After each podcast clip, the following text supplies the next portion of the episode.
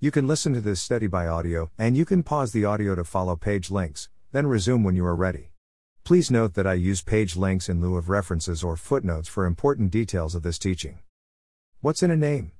Well, when it comes to God, everything.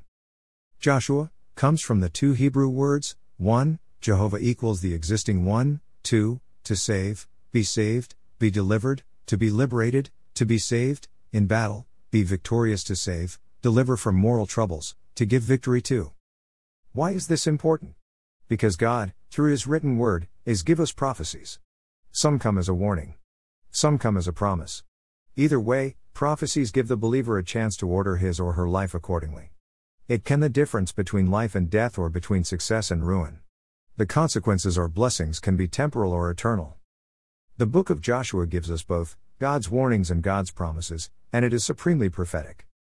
These verses, when read with the correct understanding, are able to lead you to a source which contains an unimaginable power an explosive power. And, this power can radically and thoroughly transform your life and your experience. When the work of this prophetic word is accomplished, you would hardly recognize the person you were beforehand. Your circumstances will miraculously conform, yes, miraculously conform, to reflect the changes that will have taken place within you. Even your family and friends will wonder what happened to the person they once knew, who now goes about in your name.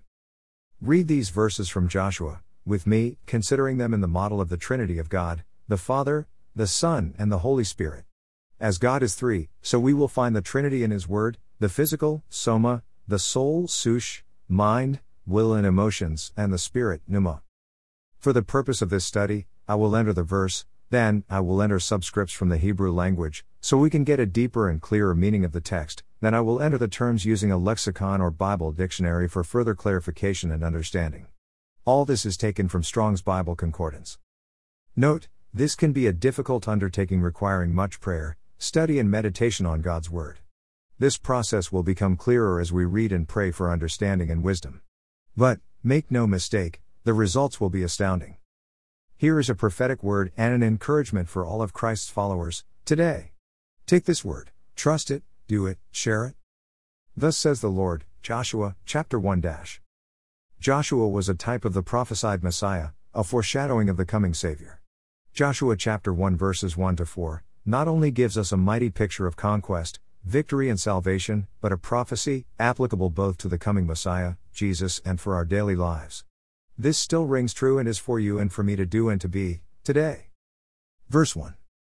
The verse, 1 Now it came about after the death of Moses the servant of the Lord, that the Lord spoke to Joshua the son of Nun, Moses' servant, saying, The prophetic transcription God says, I will draw you out of your current circumstances.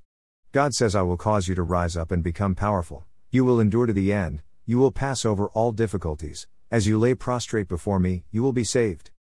Your application, the old way of drawing you out of your former life, is dead, now therefore rise up, now, and come into the enduring power, and you cross over from this descended position of being lost without hope to an eternal hope in Christ.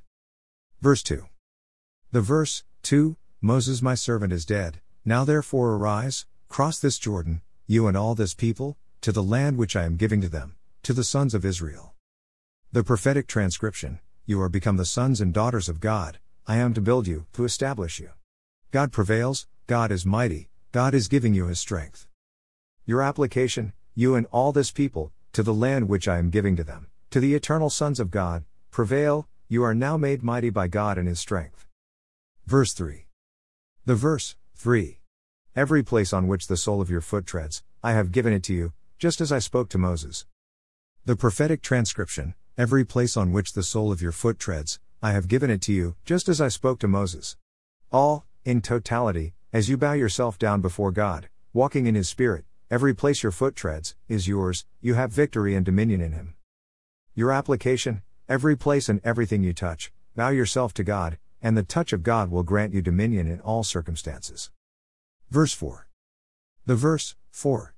From the wilderness and this Lebanon, even as far as the great river, the river Euphrates, all the land of the Hittites, and as far as the great sea toward the setting of the sun will be your territory.